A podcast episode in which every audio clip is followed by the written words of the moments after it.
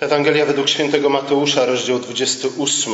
Jeszcze raz przeczytam krótki fragment. A jedenastu uczniów poszło do Galilei na górę, gdzie im Jezus przykazał. I gdy go ujrzeli, oddali mu pokłon, lecz niektórzy powątpiewali. A Jezus przystąpiwszy, rzekł do nich te słowa: Dana mi jest wszelka moc na niebie i na ziemi. Idźcie tedy i czyńcie uczniami wszystkie narody, chrzcząc je w imię Ojca i Syna i Ducha Świętego, ucząc je przestrzegać wszystkiego, co wam przekazałem. A oto ja jestem z wami po wszystkie dni, aż do zakończenia, aż do skończenia świata. Nie świszczy to za bardzo? Mam wrażenie, że nie. No dobrze. Ostatnie słowa Jezusa w Ewangelii według świętego Mateusza. Nastroje uczniów po śmierci Jezusa pokazują, że była to dla nich totalna katastrofa. Nie tego się spodziewali, nie tego oczekiwali, nie takie były ich nadzieje. Uczniowie byli zawiedzeni, zagubieni, zniechęceni. Spotkanie ze zmartwychwstałym oczywiście zmieniło te ich nastroje. Okazało się, że śmierć jednak nie pokonała go. To jednak nie zmieniło faktu, iż już niedługo Jezus miał odejść od nich i zostawić ich samych. E, miał zostawić samych uczniów tą w gruncie rzeczy bardzo małą grupkę, grupkę owiec wystawionych na ataki wilki, wilków. E, uczniowie na pewno nie mogli, nie mogli czuć się bezpiecznie tym nowym, w tej nowej sytuacji. Wydaje się, że właśnie dlatego Jezus powiedział im te, a nie inne słowa przed swoim odejściem. Rozpoczyna od stwierdzenia: Dana mi jest wszelka władza w niebie i na ziemi. W tych słowach, tak mówiąc trochę abstrakcyjnie, Jezus potwierdził swoją suwerenność nad całym stworzeniem. On jest niepodzielnym Panem całego świata, zarówno nieba, jak i ziemi. Jest Panem całej historii. On czuwa nad jej przebiegiem, nad tym, co dzieje się i ku czemu zmierza historia. Oznacza to z drugiej strony, iż misja Kościoła opiera się właśnie na, tej, na, tym, na jego niepodważalnym panowaniu nad światem, nad stworzeniem, nad historią. Skoro Bóg wie, nie tylko wie, ale bez jego przyzwolenia nie wypadnie nam jeden włos z głowy, to tym bardziej jest w stanie zapanować nad biegiem, nad tokiem całej historii. Te słowa, które Jezus skierował do swoich uczniów, kiedy odchodził, przypomina, przypominają słowa skierowane na przykład do Jozułego przez Boga po śmierci Mojżesza. Wtedy Pan powiedział do Jozułego, Nikt się nie ostoi przed Tobą przez wszystkie dni Twego życia. Jak byłem z Mojżeszem, tak będę z Tobą i, i nie opuszczę Cię, ani nie porzucę. Bądź mężny i mocny, ponieważ Ty rozdasz Twemu ludowi w posiadanie ziemię, którą poprzysiągłem dać ich przodkom. Ogólnie rzecz biorąc, chrześcijanie raczej zgadzają się, z tym, że słowa zaadresowane do Jozłego były gwarancją jego sukcesu.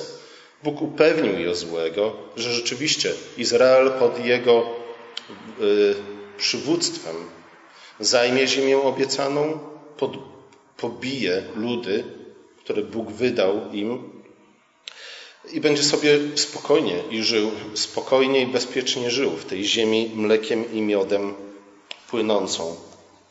Z drugiej strony, kiedy przejdziemy do słów Jezusa skierowanych do e, jego uczniów, do apostołów, które bardzo przypominają słowa skierowane przez Boga do Jozułego, bardzo wielu chrześcijan odczytuje te słowa w odmienny sposób. Nie jako gwarancję sukcesu misji Kościoła, ale jako coś innego. Popularny wśród chrześcijan, niestety, jest pesymistyczny pogląd na przyszłość, na historię, na to, czego możemy oczekiwać, nie tylko w naszym życiu, ale generalnie rzecz biorąc, w życiu Kościoła, e, do czasu powtórnego przyjścia Chrystusa. Pewnie sami spotkaliście się z licznymi, często powtarzającymi się, z jakimś dzikim uporem zresztą, przepowiednie tego, że już tuż, tuż nie? nastąpi totalna katastrofa, której znaki oczywiście są e, dla każdego wierzącego widoczne na, w niebie, na niebie i na ziemi, że zaraz nastąpi totalna katastrofa. Nie? Zaraz skończy się historia. Zaraz ten świat zatonie jak Titanic i nic z niego nie zostanie. Jeszcze nie skończyłem 50 lat, ale od kiedy pamiętam, e, przynajmniej raz w roku słyszałem kazanie tego typu na ten temat. E, przynajmniej nie mówię o tym kościele, nie mówię o kościele wrocławskim, ale kościele, w którym, w którym się wychowałem. To dość popularne spojrzenie. Kiedyś, jak byliśmy na obozie w Płakowicach, e, znaleźliśmy bardzo sympatyczny napis graffiti na rynku lwóweckim za dwa lata koniec świata. Nie? Są chrześcijanie, który, dla których generalnie rzecz biorąc Ewangelia sprowadza się do, do tego przekazu za dwa lata koniec świata. Z drugiej strony hasło naprawdę yy, sprytnie pomyślane ze względu na to, że zawsze jest na czasie. Nie? Kiedykolwiek byśmy go nie czytali, zawsze możemy je odnieść do siebie yy, i może trochę odetchnąć z ulgą, że to dopiero za dwa lata. W ten sposób postrzegamy historię. Nie? Wojny, trzęsienia ziemi, Unia Europejska, wcześniej to był Związek Radziecki, Brexit, nie? Cokolwiek się nie wydarzy, e, porażka totalna naszych piłkarzy na euro, nie? Cokolwiek nie, się, się nie wydarzy, jest dla nas znakiem tego, że świat już niemalże totalnie zszedł na psy i, i rzeczywiście za chwilę nastanie koniec tego wszystkiego. Przyjdzie Chrystus, y, spali, zmiecie, zatopi, po to, żeby na, na gruzach, a nawet nie na gruzach, bo na gruzach tego świata nic dobrego już nie można zbudować, stworzy coś nowego. Zabierze nas z tej ziemi, zabierze nas do nieba, pozbędziemy się naszych ciał, pozbędziemy się wszystkich ograniczeń związanych z życiem w świecie fizycznym i materialnym. W związku z tym nie oczekujemy tego, co Jezus obiecał swoim uczniom, iż uczynią uczniami wszystkie narody świata, ale raczej oczekujemy tego, że e, zbawienia dostąpi zaledwie mała trzutka wybranych. Nie? Oczywiście my należymy do tych wybranych, dlatego czujemy się lepiej niż inni. Ale zobaczcie, jeśli poważnie mamy wziąć słowa Jezusa, jeśli poważnie mamy wziąć nauczanie całego Pisma Świętego, to jako chrześcijanie nie możemy, nie możemy być totalnymi pesymistami, nie możemy być defetystami, nie możemy oczekiwać tylko i wyłącznie tego, że będzie coraz gorzej. Przynajmniej w naszych oczekiwaniach, ogólnie rzecz biorąc, do rozwoju historii, ale też naszego własnego życia. Nie, oczywiście dużo łatwiej jest skupić się na tu i teraz, zwłaszcza jeśli tu i teraz e, nie jest takie, jakbyśmy chcieli. Z drugiej strony, to, że tu i teraz nie jest takie, jakbyśmy chcieli, nie powinno nas zdziwić, ze względu na to, że no właśnie od samego początku, od opisu stworzenia świata, Bóg chce, abyśmy oczekiwali coraz lepszych rzeczy, abyśmy nie do końca byli zadowoleni z tu i teraz. Pamiętamy, każdego dnia Bóg patrzył na to, co uczynił, stwierdzał, że to było dobre, ale następny dzień rozpoczynał od przemiany tego, co było dobre, w to, co było jeszcze lepsze. Często patrząc wyrywkowo na stan na poczynania, na nauczanie, na upadki Kościoła, trudno jest uwierzyć w to, że Kościół rzeczywiście jest tym narzędziem przemiany świata z chwały w chwałę. Że Kościół rzeczywiście jest ciałem Chrystusa, że to poprzez Kościół Chrystus jest obecny w tym świecie, działa w tym świecie, przemienia go z chwały Ale znów, nie? w pewnym sensie jest to kwestia perspektywy. Nie? Czasami trzeba się trochę oddalić, żeby zobaczyć nie tylko detale, ale także całość. Nie? I właśnie lektura Pisma Świętego od początku do końca, między innymi takich fragmentów, jakie dzisiaj przeczytaliśmy, pomaga nam lepiej umiejscowić samych siebie w historii, ale też lepiej zrozumieć, nie? A może przynajmniej lepiej bardziej zaufać e, Chrystusowi, że On prowadzi nas przez nasze życie ku chwale i ku zwycięstwu. Świat nie jest tonącym okrętem, z którego mamy uratować tyle osób, ile można, ile damy radę. Świat nie jest też arką, która ratuje nas przed sądem nad skażonym przez grzech światem. Albo może raczej powinienem powiedzieć, nie jest tylko i wyłącznie arką ratującą nas przed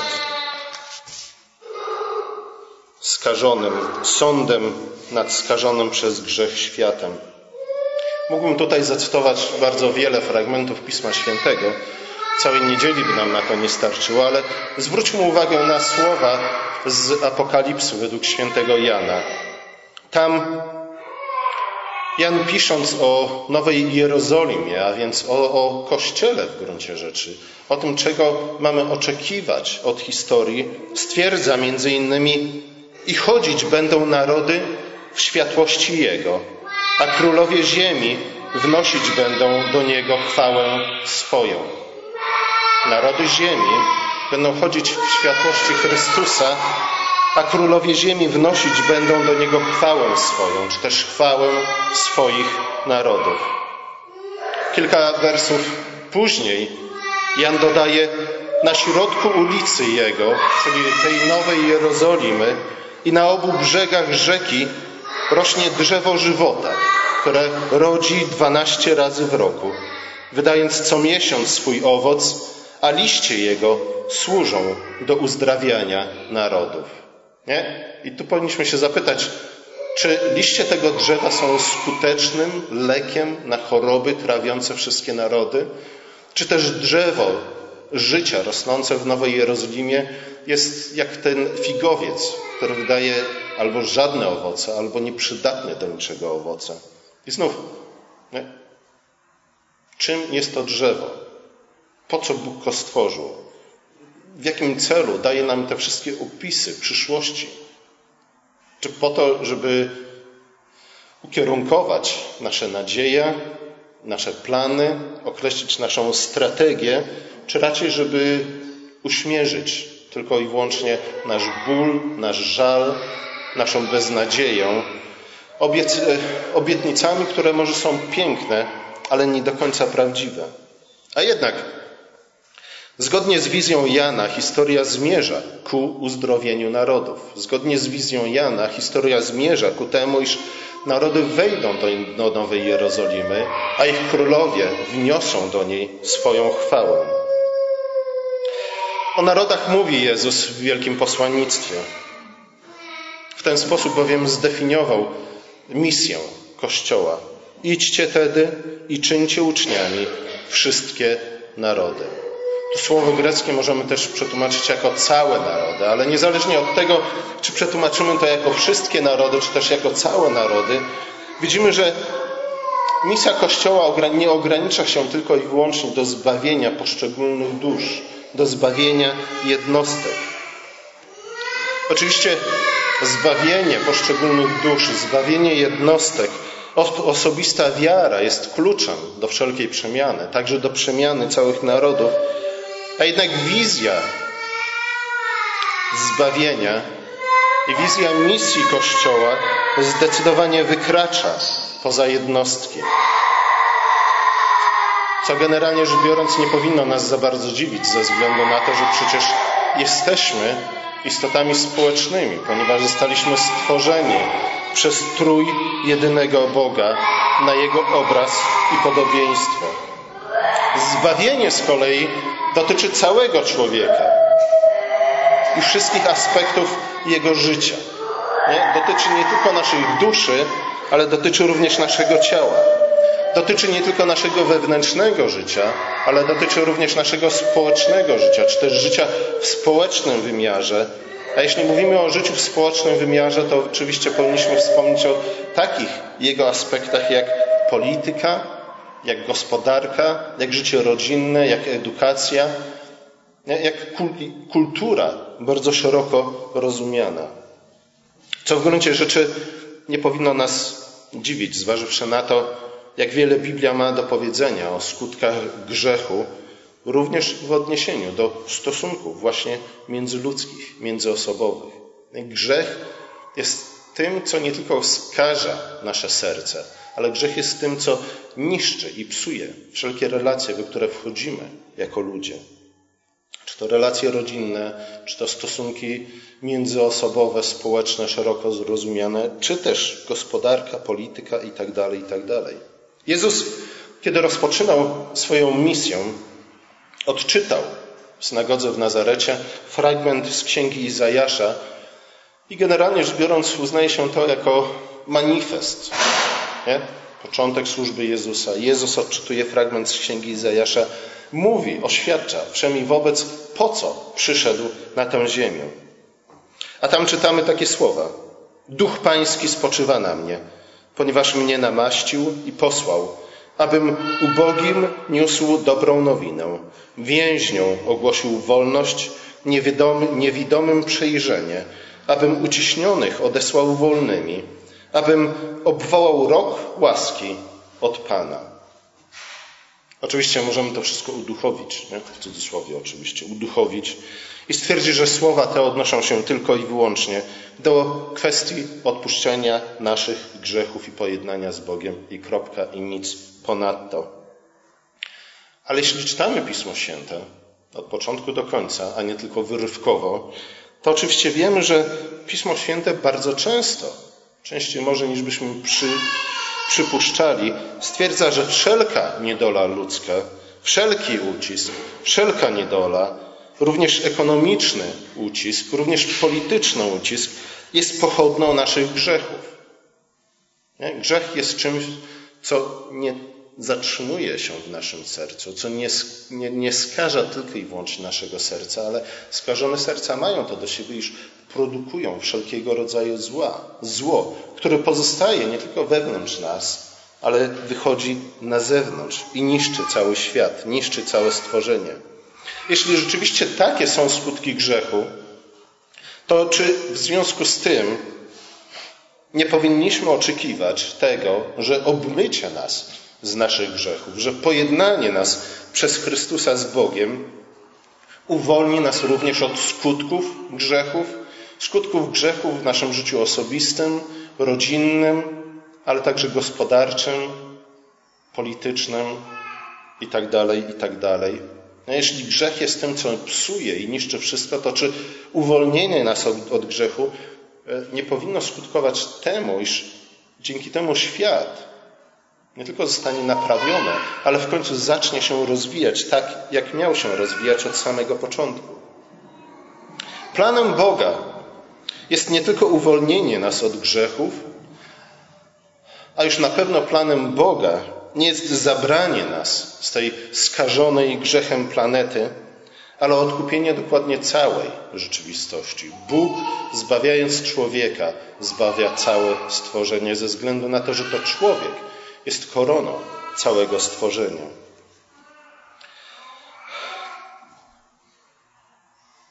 Bóg, zbawiając świat, odkupuje dokładnie tę rzeczywistość, w której żyjemy i nad którą od początku mieliśmy panować, zgodnie ze słowami, które nazywamy mandatem kulturowym, w których Bóg powierzył człowiekowi pieczę i panowanie nad całym światem.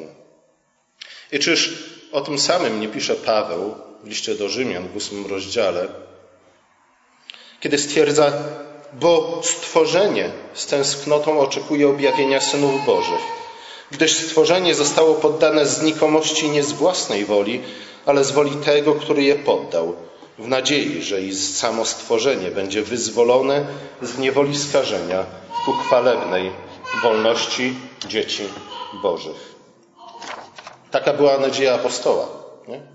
Taka powinna być nasza nadzieja. Nie na zniszczenie tego świata, ale na odkupienie i przemianę tego świata z chwały w chwałę. Władza Chrystusa zatem nie kończy się za drzwiami naszego serca.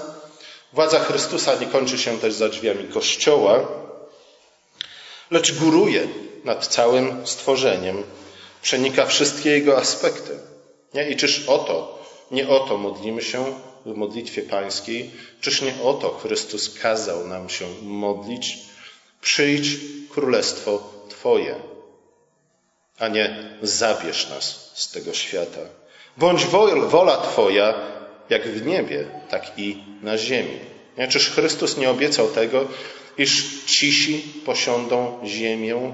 Czyż Ojciec nie obiecał Synowi tego, iż odda mu podpanowanie wszystkie narody? Oczywiście. A jednak nasz głęboki pesymizm spowodowany bardzo często jakimiś osobistymi porażkami, nie? często autentycznymi w życiu, e, każe nam wątpić w obietnice Boże. Nie? nie chodzi mi o to, żebyśmy byli głupimi optymistami. Generalnie rzecz biorąc, pesymizm jest lepszy niż optymizm, nie? Bo, bo sprawia, że jesteśmy większymi realistami, ale z drugiej strony, cokolwiek myślimy o tym, ku czemu zmierza świat, powinno być podyktowane nie tylko naszym osobistym doświadczeniem, nie tylko znajomością historii, ale przede wszystkim obietnicą, jakie znajdujemy w piśmie. Dalej Jan stwierdza, jak ogólnym oczywiście zarysie ma przebiegać ta misja czynienia uczniami wszystkich narodów. Jezus mówi: chrzcijcie je w imię Ojca i Syna i Ducha Świętego i uczcie je przestrzegać wszystkiego, co Wam przykazałem. Może dlatego Kościół nie, odno, nie odnosi tak wielkich i tak spektakularnych zwycięstw, sukcesów, jak byśmy chcieli, ze względu na to, że wielu chrześcijan zaniedbuje zarówno jedno, jak i drugie polecenie dane przez Jezusa swojemu Kościołowi. Czynienie narodów dokonuje się poprzez słowo i sakramenty. Nie? I jedno i drugie nie cieszy się zbyt dobrą opinią, zwłaszcza wśród tych, którzy uważają się za najlepszych i najbardziej autentycznych, a może jedynych autentycznych chrześcijan. Chrzest jednak jest tym, co włącza nas we wspólnotę Kościoła, a więc ciała Chrystusowego. I zobaczcie, już z tego powodu widzimy, że jest to element konieczny zbawienia, ze względu na to, że chrzest jest tym, co nie tylko jest znakiem i potwierdzeniem tego, iż zostaliśmy pojednani z Bogiem poprzez Chrystusa, ale jest też znakiem włączenia nas w nową społeczność, w nową wspólnotę, w nową ludzkość. Nie? Tu widzimy zbawienie w jego społecznym wymiarze. Co znów nie powinno nas dziwić, zważywszy, że zostaliśmy stworzeni na obraz trójjedynego Boga. Nie jesteśmy zbawieni jako jednostki, ale jesteśmy zbawieni jako lud Boży. Cyprian, zanim Kalwin i wielu innych powtarzali takie słowa, iż e, poza Kościołem nie ma zbawienia. Nie? I nie powinno nas to oburzać, nie powinno nas to dziwić, ale powinno być to dla nas oczywistością. Jeśli pamiętamy o tym, że zostaliśmy stworzeni na obraz trójjednego Boga. Z drugiej strony chrzest oczywiście wskazuje na ten sakramentalny wymiar chrześcijaństwa, które z tego względu nie jest tylko i wyłącznie jakąś ideologią. Nie, nie jesteśmy zbawieni ani indywidualnie, ale też nie jesteśmy zbawieni poprzez posiąście jakiejś wiedzy, wiedzy tajemnej, której posiadanie samo w sobie sprawia, że jesteśmy zbawieni i pojednani z Bogiem. Ten sakramentalny wymiar chrześcijaństwa pokazuje, iż y, chrześcijaństwo ani Kościół nie jest ideologią, ale jest, no właśnie, jest religią. I jako takie jest zaadresowane nie tylko i wyłącznie do naszego intelektu, ale obejmuje całe nasze życie. Nie? Nasze życie w naszych relacjach z innymi ludźmi, nasze życie w jego y, materialnym, ale także w jego kulturowym wymiarze. To właśnie poprzez te materialne środki łaski, poprzez słowo, poprzez wodę, poprzez chleb, poprzez wino, nie? one wiążą nasze życie duchowe i nasze osobiste zbawienie, nasze życie wewnętrzne i intelektualne ze światem zewnętrznym, ze światem materialnym, z historią, z historią, z polityką, z gospodarką, z szeroko rozumianą kulturą. Wiele o tym mówiliśmy do tej pory, więc krótkie tylko przypomnienie. Z drugiej strony, nakaz nauczania wszystkiego, co przykazał Jezus, jest lekarstwem na to, co nazywa się antynomizmem. E, antynomizm polega na, generalnie rzecz biorąc, odrzuceniu prawa Bożego, czy też stwierdzeniu, że to spisane prawo Boże tak naprawdę e, nie powinniśmy się nim przejmować, ze względu na to, że przecież nas od tej pory, kiedy nawróciliśmy się do Chrystusa, Duch bezpośrednio kieruje. Niektórzy dochodzą nawet do wniosku, iż nie ma potrzeby czytać Biblii, nie? skoro Duch działa w nas i poprzez nas bezpośrednio. E, praktyce antynomizm oznacza oderwanie miłosierdzia od sprawiedliwości. Nie? Coś, co jest chorobą współczesnego Kościoła. Stwierdziliśmy, że i tak nigdy nie dojdziemy do doskonałej sprawiedliwości, w związku z tym zaspokajamy się bardzo niedoskonałym miłosierdziem. Antynomizm oznacza również oderwanie miłości do Chrystusa i miłości do bliźnich od prawa Bożego. Ale jeśli Jan ma rację w tym, co napisał w pierwszym swoim liście, to nie jesteśmy w stanie to uczynić, ponieważ jeśli oderwimy miłość od sprawiedliwości, jeśli oderwimy miłość od przykazań Bożych, zniszczymy i stracimy jedno i drugie. Na tym bowiem polega miłość ku Bogu, że się przestrzega przykazań Jego. Nie? Trudno znaleźć coś bardziej jednoznacznego, a jednak. A jednak. I znów nie czytałem tego e, z księgi Jozłego, ale kiedy Bóg obiecuje Jozłemu, że da mu zwycięstwo, że będzie z nim dokądkolwiek go pośle, to tam właśnie stwierdza, iż to właśnie przykazania, które Bóg nam dał, staną się źródłem roztropności Jozłego, roztropności, którą będzie potrzebował, żeby podbić ziemię obiecaną.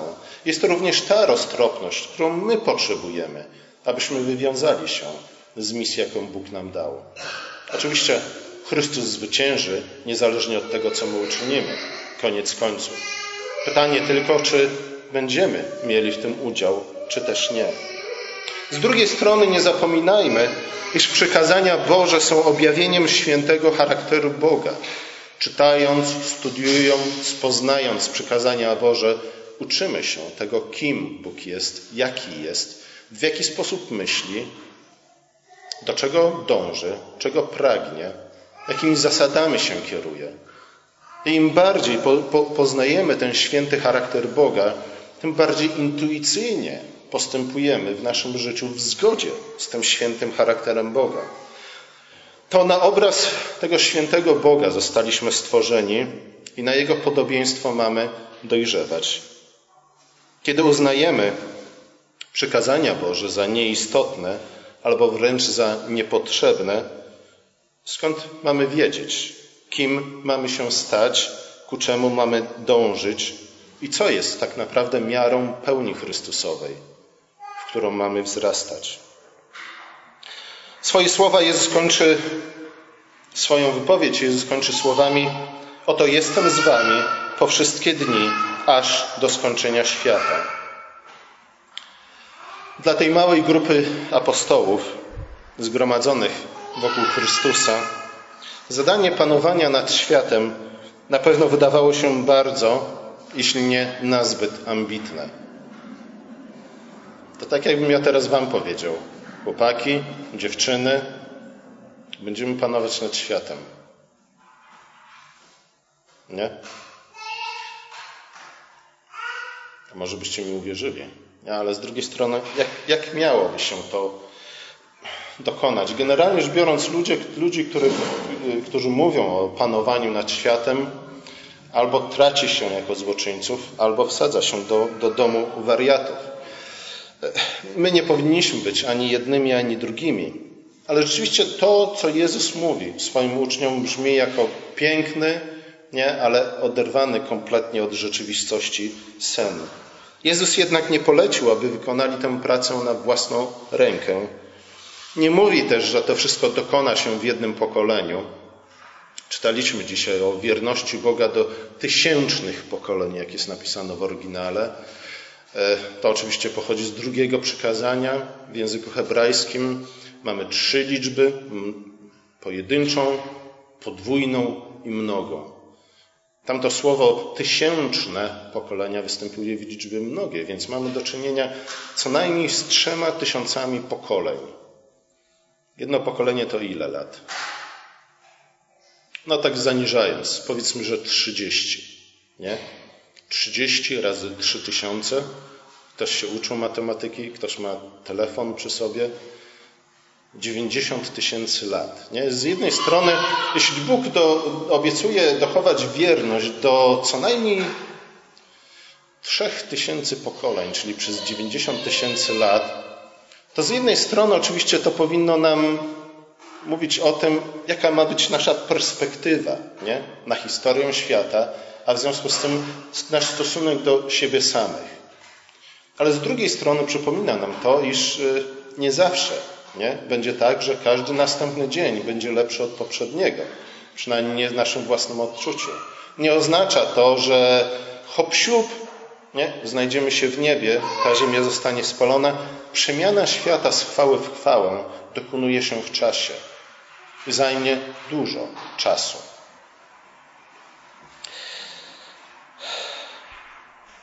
Jezus obiecał swoim uczniom, a w związku z tym, tym też nam, że będzie z nami zawsze i wszędzie.